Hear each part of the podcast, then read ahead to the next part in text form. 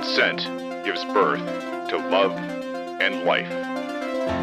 We foster passion to grow geniuses which lift humanity. And tailor technology to preserve liberty in balance with nature. Welcome to Radical. Welcome to Radical, ladies and gents. I'm your host, Shane Hazel. Thank you guys for being here. Left, right, center. We don't care where you came from. We don't care about any of that kind of stuff. Who you love, who you worship. Welcome to a Thing in Person show.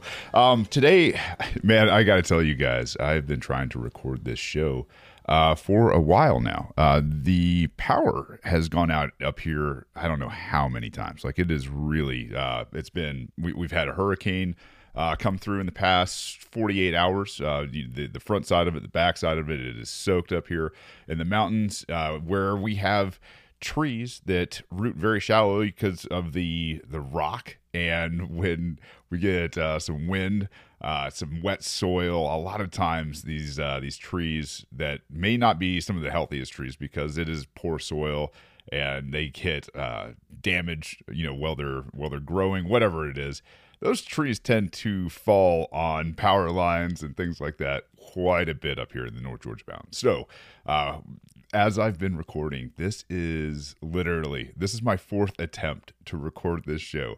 The labors of love that I go through for you guys. I mean, it is so. As I'm recording, um, I wanted to record on Thursday and then do a show today and yesterday I tried three times. Uh, I tried again. Well, I guess this is maybe my fifth time trying to record then. Uh, tried three times yesterday. And every time I started getting into this show, uh, there was a point where I was almost 30 minutes in already. And the power, bam, gone, out.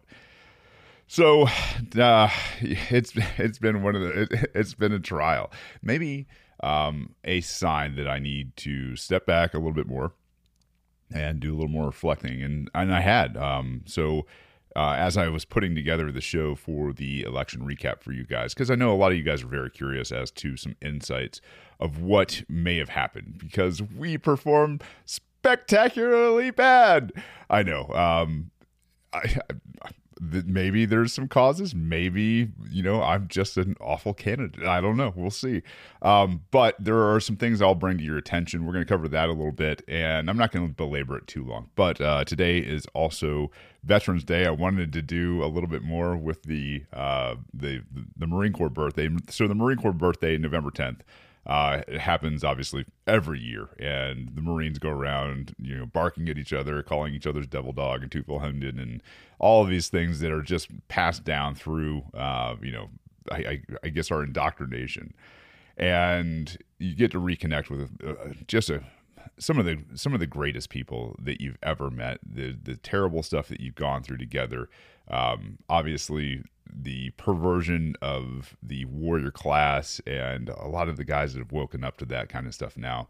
So I'll talk about that a little bit, and we'll get into Veterans Day. I have a article uh, from Bitcoin Magazine here today, and we'll we'll get into that. It is the um, honor the veterans by adopting Bitcoin and ending forever war funding. Adopting Bitcoin on Veterans Day can help put an end to forever wars that unnecessarily risk the lives of U.S. soldiers, Marines, airmen, and sailors. So, with all that being said, the election night, oh, it's spectacularly bad for me. Like this camp, and you know, it's one of those things where you look at it and you're going, "Wow, we we did terrible, absolutely terrible." Maybe it was because I didn't have, uh, a, you know, a lot going on earlier in the year because I was in the hospital. I don't know. Maybe it was because uh, I'm just a terrible candidate that doesn't like to wear ties. Maybe it's because my debate performance was off putting. Maybe it's because of a whole laundry list of things.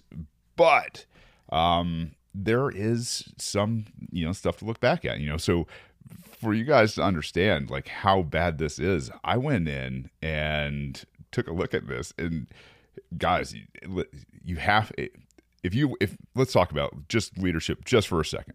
If you want to be an effective leader, you have to own everything. Like you you have to own the entire debacle. So this onus is on me. Like this isn't my team, and I, I, that's the thing is like I had I had a group of guys this time around. Um, Nick, Jared, uh, Jake, and I mean you guys you guys absolutely showed up. The the volunteers that showed up uh, time and time and time again. Um, this this is n- nothing you know on them. And when you look at what happened this time around versus a couple years ago in 2020, we got 115,000 votes, you know, 2.3% of the vote, which is pretty much in line with what I see in terms of numbers. Actually, you know, maybe on the higher side of some of these, but not by much. Not not, not a statistical outlier, if you will. And you know, um, we we spent a little bit more money. We had more organization this time and it, it didn't help. Uh, it was one of those things where uh, this I was the worst performing libertarian by a magnitude, um, which this is what I'm going to show you guys. So, you know, I've said that this whole thing has been rigged for a very long time. Like, I'm going to stand by that. I think this thing is rigged. I'm going to raise some questions, and I am going to ask the question where is the rest of the media in asking this question? Where is the media in doing some investigation into stuff like this? Because I don't hear it. What I do hear is a lot of people, even within the libertarian ranks, going, How's the Hazel camp going to explain this? How are the Mises Caucus people going to explain Shane losing by this much compared to the other libertarians? And, you know, if you're still taking the state at its face, okay, great. Um, you know, I guess there's that. And there's just people that are going to hate on people who are even associated with the Mises caucus.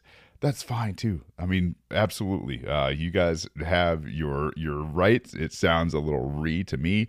I don't understand. Um, you know the I don't know the the absolute hatred. Uh, you know, I understand hatred for corruption. I understand not forgetting corruption. I understand forgiving people, but I don't understand uh, just the hatred for people who haven't been corrupt, that haven't violated you know the non-aggression principle, the the the very easy don't hurt people, don't take their stuff. Um, you know, principles, basic principles, bedrock principles of libertarianism. I don't understand that. So yeah, you're uh, you're you're welcome for a feather in your cap. I know it's what a lot of you guys wanted to see outside of the Mises Caucus is. Oh man, I hope these guys in the Mises Caucus actually absolutely get uh, walloped. So here's your moment to gloat. Enjoy. Um, outside of that, I looked at some of the numbers, and when I looked at these numbers, I started to do some autistic compiling of numbers. Uh, fairly decent with Excel and can run some. Uh, run some aggregates and to see you know what's going on. So I'm going to share this with you guys. I hope it comes through okay. Um, let's see. We'll add this to the stream and see if we can't get this thing going. Up here in the left is the uh, votes. I, I, should say the votes. These are the races. So you've got U.S. Senate, Governor, Lieutenant Governor, Secretary of State, Attorney General, and the uh, Ag Commissioner and the Labor Commissioner. Now, why do why do I just have these in Georgia? Because these are the only races that have libertarians in them. So to keep a standard uh, of deviation, the standard of uh, kind of congruency within you know comparability, right? You wouldn't want to compare these against just Democrat and uh, Republican races. You want to have you know, a libertarian involved. So what I did was I started doing standard deviations for each group over here, and on the right hand side of this, you can see standard deviation for the Republicans was about sixty five thousand. Standard deviation uh, for the Democrats was about seventy two thousand, and standard deviation for the Libertarians was about twenty seven thousand. Obviously, with um, you know less numbers, you will have less deviation. Um, in, in, terms of overall. And trust me, you know, statistics, uh, you know, there's where they say there's lies, there's damn lies, and then there's statistics. Um, these are obviously statistics, but uh, there are, you know, questions get raised. So the standard deviation for the Republicans was a factor of two. Same for the Democrats. For the Libertarians, we had a factor of one. Now, there is a couple of interesting things that I don't know that it means much at all. Uh, the the total number of votes cast in this election was three uh, three million uh, nine hundred and fifty eight thousand two hundred and thirty five. So for the entire election, you only had about you know let's just say four million people show up. Uh, the missing votes over here, total votes versus missing votes for each of the uh, different groups, I guess. So if you know if you're counting a group as a senate or governor or lieutenant governor, whatever race that was, you know there there's not that many in terms of missing votes. And as you taper off of say a national election or a statewide election or something like that, what you're going to see is a, a fall off anyway. But then we get into the uh, factored difference. What is a factored difference, Shane? So, a factored difference is when you take the uh, percentages or the total number of votes and you start to factor what the difference is in those votes. So, what I've done down here is I've kind of highlighted, um, if you look at the Republicans, the Democrats, and the Libertarians, I've taken them and I've grouped each one of these because you had seven races. Uh, let's see, yeah, Senate, Governor, Lieutenant Governor, Secretary of State, Attorney General, Ag, uh, Ag Commissioner, and Labor Commissioner. So you have seven races. So this is actually this is a lot of data, uh, and you can you can really start to crunch numbers and start to see trends and patterns and everything else. So within the uh, the the factor difference here. If you see in the Republicans, there is a green highlighted box out of the whole red blob there. Uh, that's that's Herschel Walker's percentage of the vote that he took. He took about forty eight point five two percent. He was the worst performing Republican when in races with Libertarians.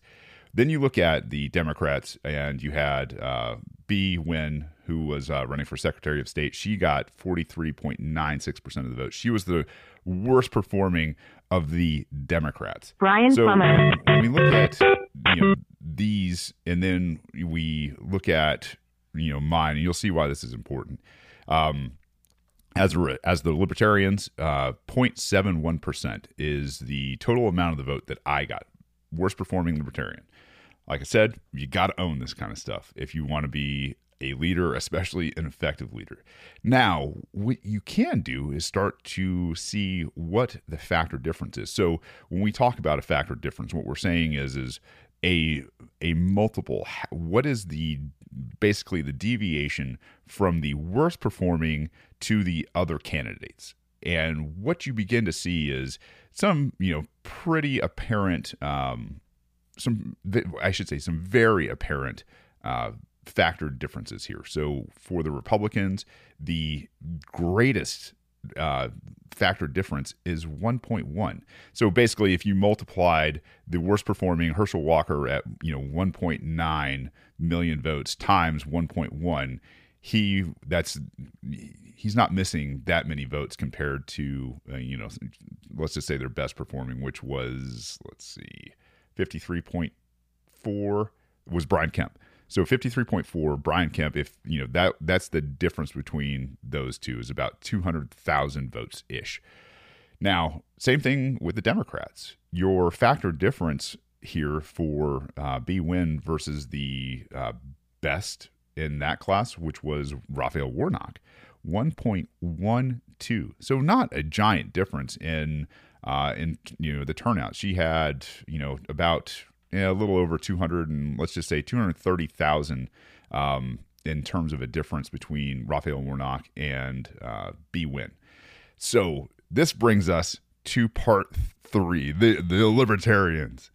When you start to look at the factored difference between the votes that I received, 0.71% of the vote, versus everybody else in the Libertarian Party, you're seeing the closest person, not not the furthest one away, like I just did with the Republicans and Democrats, but the closest person being Martin Cowan, who received 59,000, almost 60,000 votes.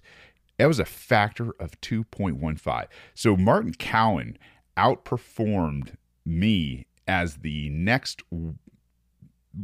I guess, next to last in the Libertarians, and he outperformed us by 2.15 five, a factor of 2.15. That's incredible. The difference between me and the like the the uh, the top performing libertarian, Ted Metz, uh, who I thought would probably be the top performing libertarian, 3.9, almost a factor of four compared to maybe 1.1 and 1.12 for the Democrats and the uh, the, the Republicans. That's incredible. This is an outlier. I'm not going to belabor this point. What I'm telling you is this seems odd when you have, you know, repeatedly people showing up in the 80,000s. You have people in, you know, just breaking over 100,000 in terms of the number of votes that uh, were, you know, taken. You start to see the drastic difference. The, the I mean, 28,000 votes in 2022 with more people, with more staff, with more funding, with more organization, with a debate performance and everything else. And we got 28,000 versus 2020, which was 115,000 without any organization, without any volunteers, without any of this kind of stuff. It is, I don't know. I look at it and I go, yeah, that's probably rigged. At some point, it looks like Brian Kemp got so Brian Kemp actually crossed was the only Republican to cross the threshold of 2.1 million. Nobody else crossed that threshold. Uh, let's see, I believe, yeah, and and, uh, and Herschel Walker. Are you kidding me? This thing just died again. Oh my gosh! All right, so Streamyard's not going to happen today, ladies and gents. But um, Jesus, I, this is the fifth time this is this is happening. So um, I'm still recording. I still think I've got everything up. Technical glitch, and I apologize for that. Um, I'm gonna just do this as an audio show then, and we'll just. I guess we'll call it a Friday uh, at some point here. But I did want to get into a couple of other things, and you guys in, in Radio Land will never know the damn difference. So, uh, at any rate, boy, man, people people be messing. People are messing around. I don't know. Uh, as I'm as I'm talking about this kind of stuff, to have this internet and power and everything else die multiple times over and over and over again, we're just gonna we're gonna we're gonna leave it at this. The the factor difference of the votes received for libertarians versus the Democrats and Republicans leaves a lot to question. Makes me question why a lot of other organizations, uh, you know, quote unquote, news and propaganda and all that kind of stuff, aren't asking those questions.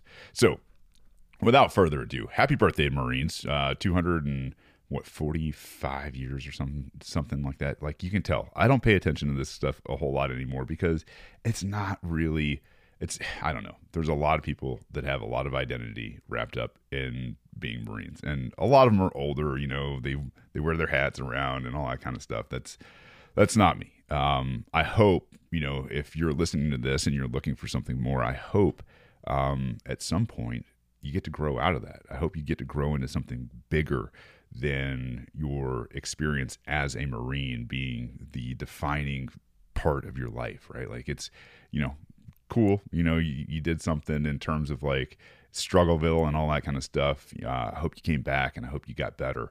Uh, and I hope you're healing. And um, as I as I continue to push down this path of better knowing myself and still understanding what post traumatic stress is and how it's going to affect not only myself but try to helping you know try to help other people through this process of you know being able to be alone with their thoughts and conquer things like depression or suicide and all that kind of stuff. Like this is the new calling. This is where i'm going.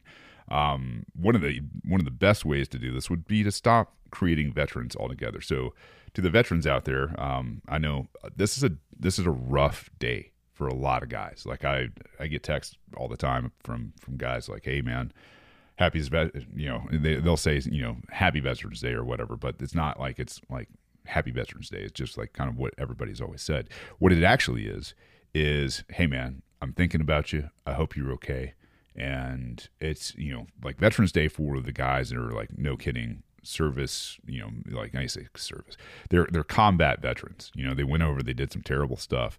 A lot of those guys saw some terrible things. They lost some guys. Uh, they also lost you know parts of their bodies, parts of their feelings, empathy, all that kind of stuff. So this is not one of those days for the combat vets that you know we're real like you know thanks we're happy. No no. This is this is a solemn day for a lot of us. I i think the best way to attack all of this is to stop creating veterans especially combat veterans. It would be one thing if we were combat veterans because we were defending America, if we were defending our states, if we were defending freedom, if we were defending free speech and privacy, and defending the ability to live your life in this world without being taxed every time you turn around. Like this, this is this is what I believe the people that were the 1776, not the 1787. So the Declaration of Independence uh, founding fathers, not the Constitution founding fathers. If you haven't read the Anti Federalist. Trust me, go read the Anti Federalist. Then go read Lysander Spooner. Those guys are going to change your mind about what happened in 1787 when they created a constitution. The people that were the 1776ers that didn't want to be ruled by the British, by the crown, by a parliament, by any of that kind of stuff, those guys fought tooth and nail against becoming a constitutional republic because it centralized the power of government in, well, at that time, uh, I believe you know New York and Philadelphia is where they were do- doing some things, and then uh, later on they moved everything down to D.C. But they knew for a fact that centralizing power anytime, any place, and then giving the uh, giving the government the power to coin money was absolutely a death nail in a budding, budding free country. Lasted ten years, people.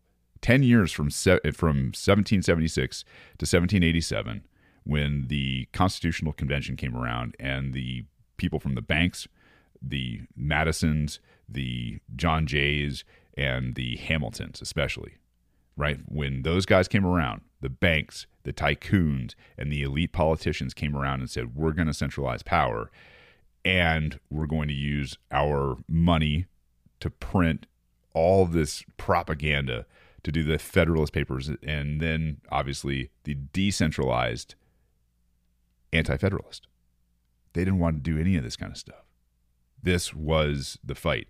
So, in essence, to bring this full circle for honoring the quote unquote veterans, let's honor them by not making any more. This, uh, this article is by Captain Sidd. It was uh, published uh, yesterday, and I was hoping to get it to you yesterday. But uh, with uh, with that being said, this is an opinion piece. It's on Bitcoin Magazine. All this will be in the notes, and um, yeah, let's get started. On the occasion of Veterans Day in the United States, I wanted to put down a few thoughts on war. War is a vile thing, yet likely millions of people around the world actively engage in it every year. Over a quarter of the world's population currently living in a conflict affected area, according to the UN. America, for its part, is almost constantly engaged in armed conflicts around the world, either in an advisory capacity with air and ground strikes or with U.S. troops joining the fight directly. President Obama, who ran on the platform of ending U.S. intervention in Afghanistan and Iraq, was the first president to serve eight years and preside over the American wars during every single day of his tenure, per NPR. While he did not reduce the number of American troops exposed directly to combat zones from uh, 180,000 to the 15,000, he greatly expanded drone capabilities and supposedly targeted killings, leading to tenure where, in 2016, every day was marked by three bombs dropped on unsuspecting heads. Even today, under an administration that slowed drone strikes on suspected terrorists, we now seem to be on the precipice of World War III. One of the world's largest, largest energy producers, Russia, invaded its neighbor, Ukraine, a breadbasket nation with aspirations to join the NATO military alliance. Beyond conventional wars, societies today find themselves muddled in endless ideological and abstract wars that also harm people and claim lives. Some, and the numbers far exceed far exceeding conventional wars. Several American examples include the war on poverty, the war on drugs, and the war on terror. How did we get a world of endless wars, and what can we do about it? To answer that, we need to start with what keeps war going funding. War is expensive. Putting troops into combat zones, arming them, and feeding them is no cheap venture. The U.S. military spent a record $801 billion to keep the machine running in 2021 alone. While military spending is dropping as a percentage of GDP in the U.S., it is still around 4% for the past 20 years. Ideological wars also rack up immense costs, though these are harder to quantify in some cases. The cost of war, the cost of war on poverty launched by President Johnson in 1964 are estimated to total over 22 trillion. As of 2014, a study by the Heritage Foundation said don't like heritage politics? Consider the Washington Post fact check of Paul Ryan's claim that 15 trillion was spent on the war on poverty up to 2013. While the article claims Ryan is misleading, which the figure it offers no concrete figure and can only muster around 1 trillion of possible overestimation. The costs of the war on drugs are lower in monetary terms, around 1 trillion, but the second order effects of unregulated drugs and war, warring violent gangs create an undoubtedly large burden on healthcare and policing systems. This is not to mention the cost in human lives, with Mexico counting over 300,000 in its country due to the war on drugs between 2014 and 2020. That's equal to the amount of Americans lost in the Second World War. The war on terror gathers shocking numbers as well, with over 8 trillion spent by the US on the post 9/11 military interventions. The misadventures of violent nation building in far-flung lands also create economic cost, keeping countries and communities on their knees unable to grow or prosper. However, all of these pale in comparison to spending on the 20th century total wars the total wars of the 1930s and 40s resulted in a massive amount of spending, with World War I costing the United States about 52% of gross national product, and World War II running up a bill equaling 40% of GDP. Where does this money come from? Funding sources of war. Governments are only able to engage in lengthy and costly wars through funding. So, where does the money come from? The first funding method is borrowing. Governments can issue war bonds that give the buyer monetary return after the war concludes. In return, the government gets much needed cash now. In the past, the public was encouraged to buy these bonds as their patriotic duty. Hugh Rockoff of the National Bureau of Economic Research estimates the U.S. raised 58% of the funds used to wage World War I through borrowing from the public. The second funding method is taxation. Governments can levy taxes to fund war efforts, drawing down from the public's coffers directly. Rockoff estimates U.S. efforts in World War I received 22% of its funding from taxation.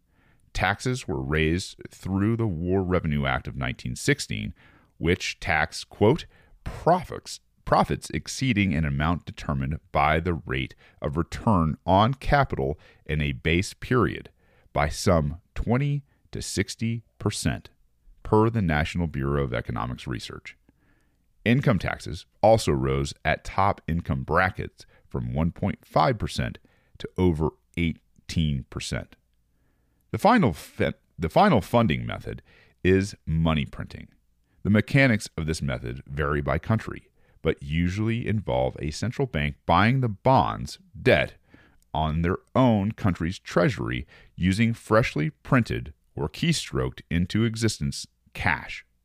While this only accounted for 20% of World War I funding in the U.S., per the National Bureau of Economic Research, NBER, borrowing from our central bank is now an increasingly popular option for politicians wanting to put cash toward all sorts of pet projects. While borrowing requires counterparties willing to lend, the taxation raises the public ear. Printing money is a much more palatable option politically. It allows for spending now without needing to make hard choices or immediate sacrifices. As the U.S. military and foreign influence grew over the 20th century, America's ability to borrow from its own central bank increased. The party almost came to an end due to heavy spending of the Vietnam War and war on poverty in the 1960s, which led nations like France to trade in their dollars for gold. At the time, the US dollar was backed by gold at a rate of $35 to one ounce of gold. Foreign governments could thus trade their dollars in for gold at any time, and the U.S. government had to honor that rate.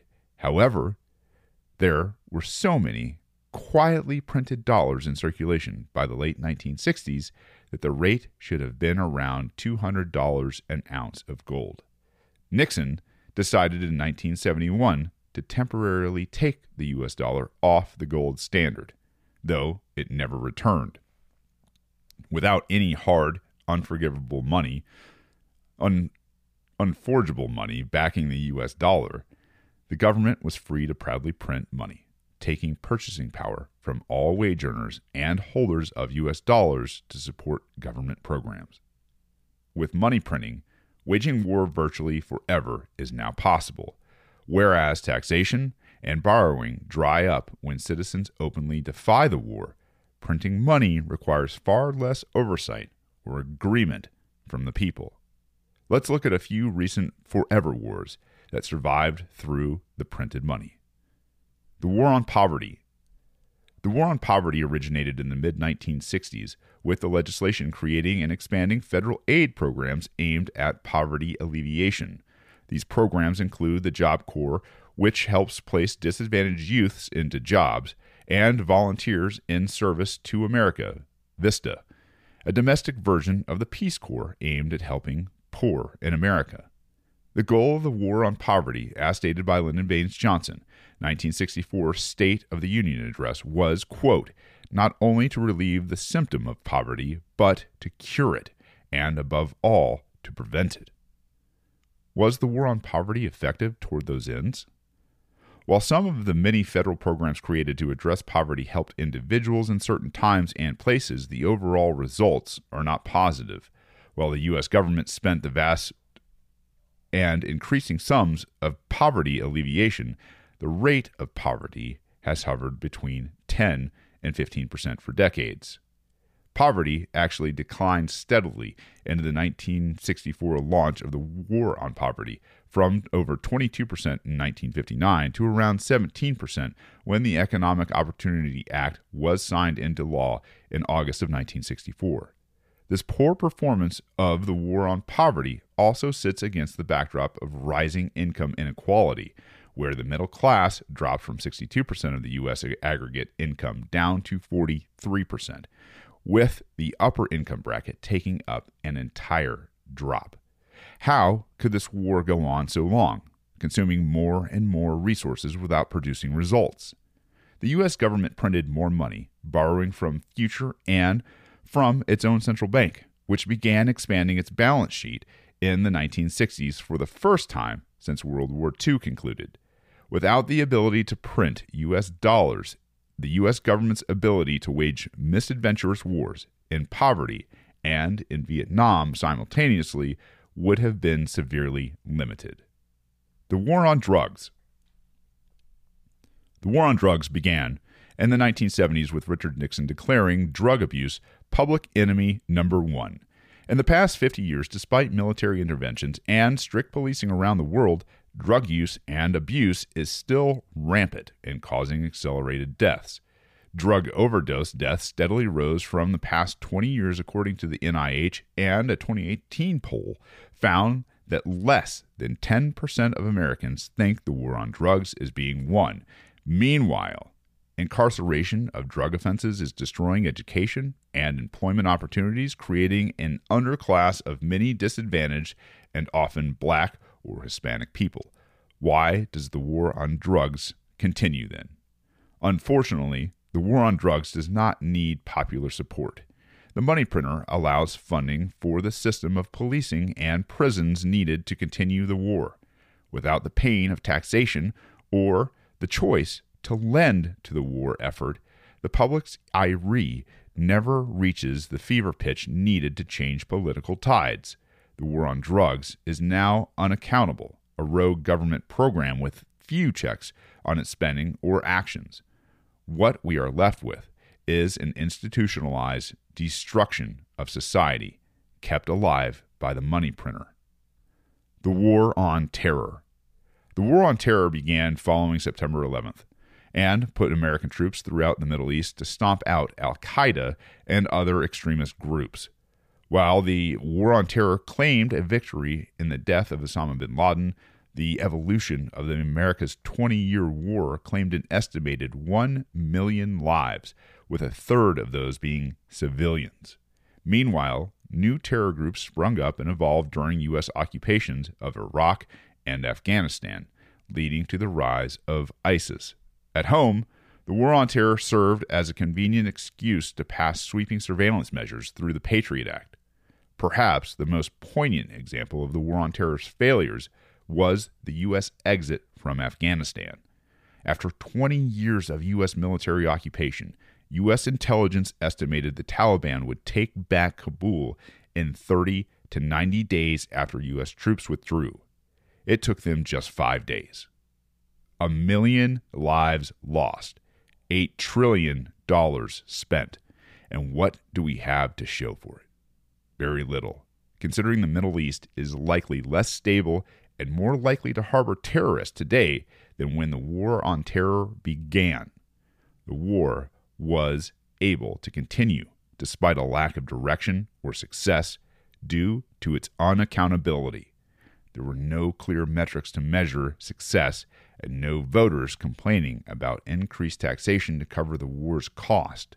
This is enabled in large part by the massive deficits in the U.S. government now and runs the runs to wage forever wars.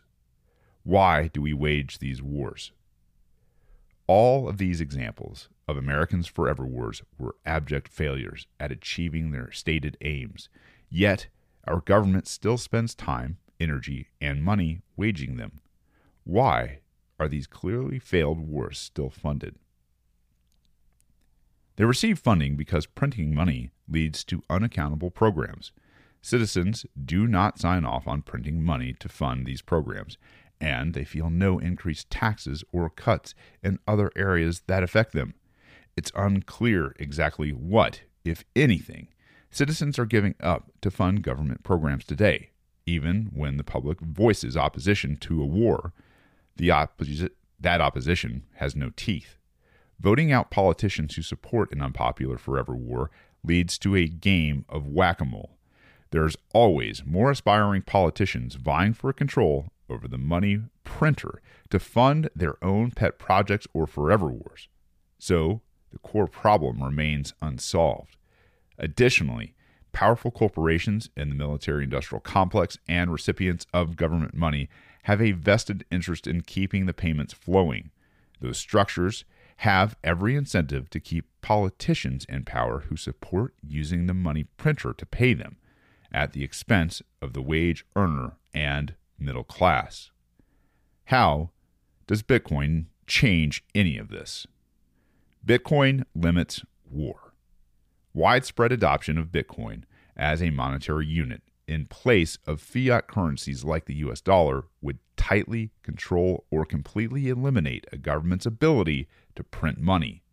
Just as the gold standard kept the US spending largely in check a Bitcoin standard will limit spending on military adventures abroad and costly programs at home. Government programs will need the support of the people to continue receiving funding, or else the increased taxation needed to fund those programs will lead to voting out politicians who support them. The feedback loop of rising spending between government and supported industries, like the arms industry in the U.S., will largely disappear as public sentiment plays a larger role in allocation of government funds. I am hopeful we can achieve a Bitcoin standard because doing so does not require us to lobby the very politicians who benefit most from existing from the existing monetary system.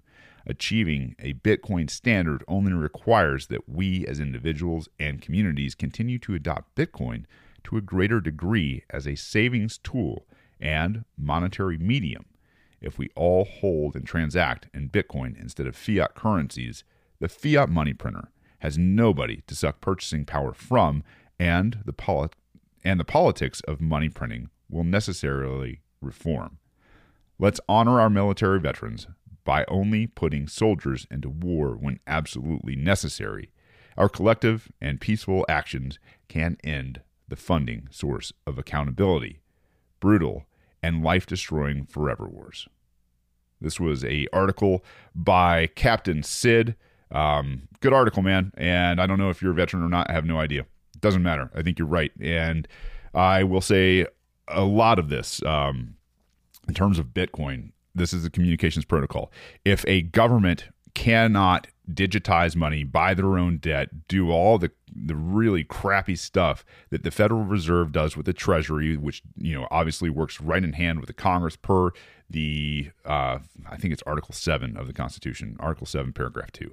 If you look at this, Congress, not the Senate, Congress owns all the spending. They were given the purse. If you guys know anything about civics, this is one of those things where you know off the top of my head as an autist, like I know for a fact that every time they pass a continuing resolution, every time that the Senate tries to spend money, anytime that anybody does anything in terms of spending dollars or creating dollars out of nothing, that's all on the head of the Congress, not the Senate, not the president.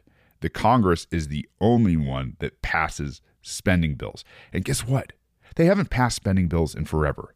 Do they spend money? Yes. It's because they do these things called continuing resolutions. Now, here's the thing is if continuing resolutions and a fiat dollar don't work anymore, if those things are gone, if people have no trust in these, which we're getting to that point. We are getting to the point where around the world right now, you are seeing the meltdown of fiat everywhere. Shitcoins everywhere. I don't care if it's crypto, I don't care if it's the US dollar, I don't care what it is these coins, these fiats, these breathed into existence by um, by people that don't understand economics, and I'm talking like really hardcore economists. The time, space, scales, proof of work, not proof of stake. They are all crashing. You look around. Do I know that Bitcoin's somewhere around 16 right now? Yes, it's on sale. But when you look at the fluctuation of everything else, it's absolutely getting brought down to zero, sometimes negative. FTX, Binance, if you, if you guys have been watching this whole thing this week, it's crazy. We knew it was coming. We've said it was coming as Bitcoin maximalists. We've said this is coming. The point of all of this is if they have to come to you with their handout and they cannot take money through force and coercion anymore because you hold the keys to your Bitcoin wallet and you have the seeds and everything else, they can't take your Bitcoin. Period. What if they turn off the internet? Well, I guess you're trading with eggs or with gold or with silver. Guess what? I don't know that your local gas station takes gold or silver either probably more likely to take eggs, especially if you live where I live during a bad situation. This is the power of Bitcoin to turn off the spigot of money for the monsters, for the murderers, for the thieves, for the liars in Congress, in the government that run these bureaucracies that are in the banks, that are the MIC, like all of this kind of stuff. You want to help not create more veterans? take away their ability to fund themselves out of thin air. That's the that's it. Super simple. Now I, I will say, you know, I, I don't know. Uh, let's see, what am I at? About coming up probably closer to forty-five minutes to an hour here. I do want to reach out to you guys. Um, the Brave mission has done a soft launch.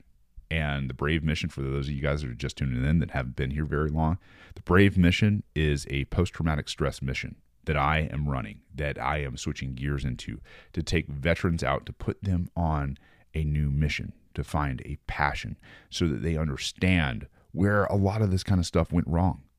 When you get down to what I've talked about, the communications protocol between human beings, right? How do we communicate? How do we positively communicate with each other? Not just like the people in your life, which is super, maybe the most important in terms of the empathy, in terms of you know the, the, that piece of humanity that a lot of times gets drilled out of you when you are in especially a combat role right? Because you can't have liabilities you can't have distractions you can't have any of that stuff. Mission has to be first. And that carries over into your life.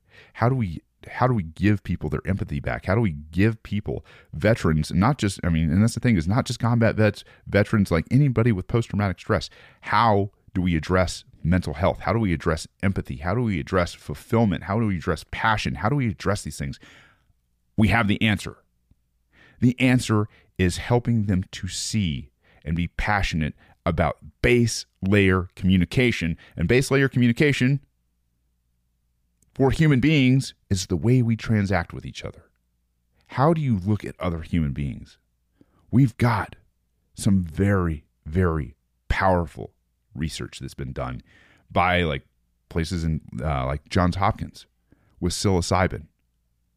We're going to be using all of these techniques combined with the understanding of a base layer communications protocol in Bitcoin that's going to give people purpose. It's going to see, you know, where their code got corrupted. There are a lot of great people in the warrior class in America absolutely amazing people that got corrupted by a system. Their communications protocol got corrupted by a system. They said freedom and liberty and red, white, and blue and Statue of Liberty and Liberty Bells and, and independence and all these things as you were growing up. They just repeated this mantra over and over and over. Pledge allegiance, do the national anthem, all these things.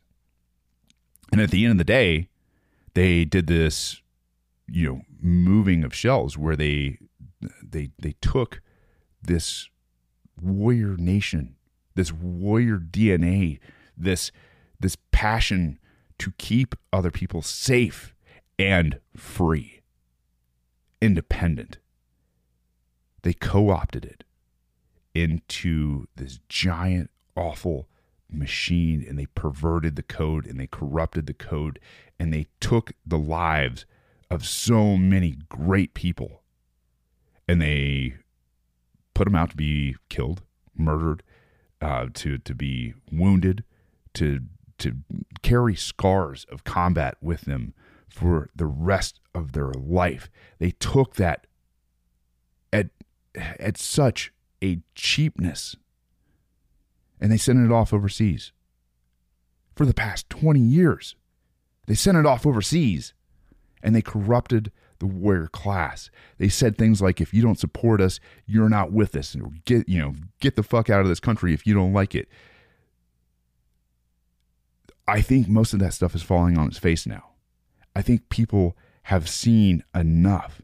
I think people are war weary, and I'm glad they are because I mean, the the peacefulness of this nation, especially the hardened warrior class that doesn't want to see any more bloodshed, that doesn't want to see any more kids or wives or dads or dogs or pets or any of that kind of stuff destroyed, especially here at home. Right? Like, we're done.